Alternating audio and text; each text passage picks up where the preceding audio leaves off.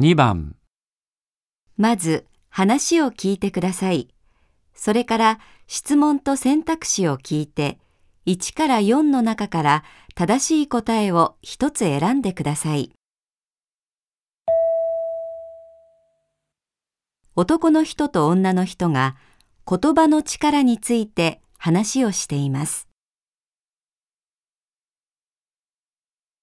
最近言葉の力について考えるんです。企業や有名人が問題を起こすと、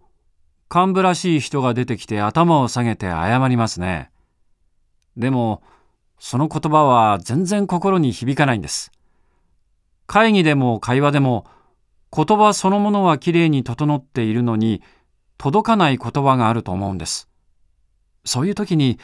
言葉の力って何だろうって。私も同じように感じることがあります。その、謝るときにね、偉い人が一斉に、誠に申し訳ありませんでしたって頭を下げるんだけど、その瞬間に、そんなこと思っていないでしょって思う。それって何かを伝えたいと心から思って必死に生み出す言葉じゃなくて、ただこういう場合にはこういうものという決まり文句を型にパチンとはめているだけなんですよ。でも、そういう心の通っていない言葉は人の心にも届かないんです。ええ、まだ自分の言葉になりきらない気持ちを話すときって、借り物って感じがします。伝わっていないなって。言葉ってただの字の集まりじゃないんですね。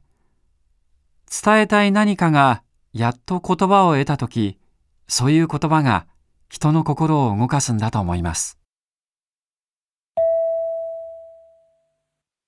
言葉はどのような時に心に響かないのですか？1、頭を下げて謝るとき、2、言葉が整っているとき、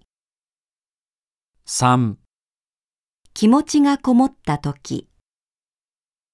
4伝える思いがないとき、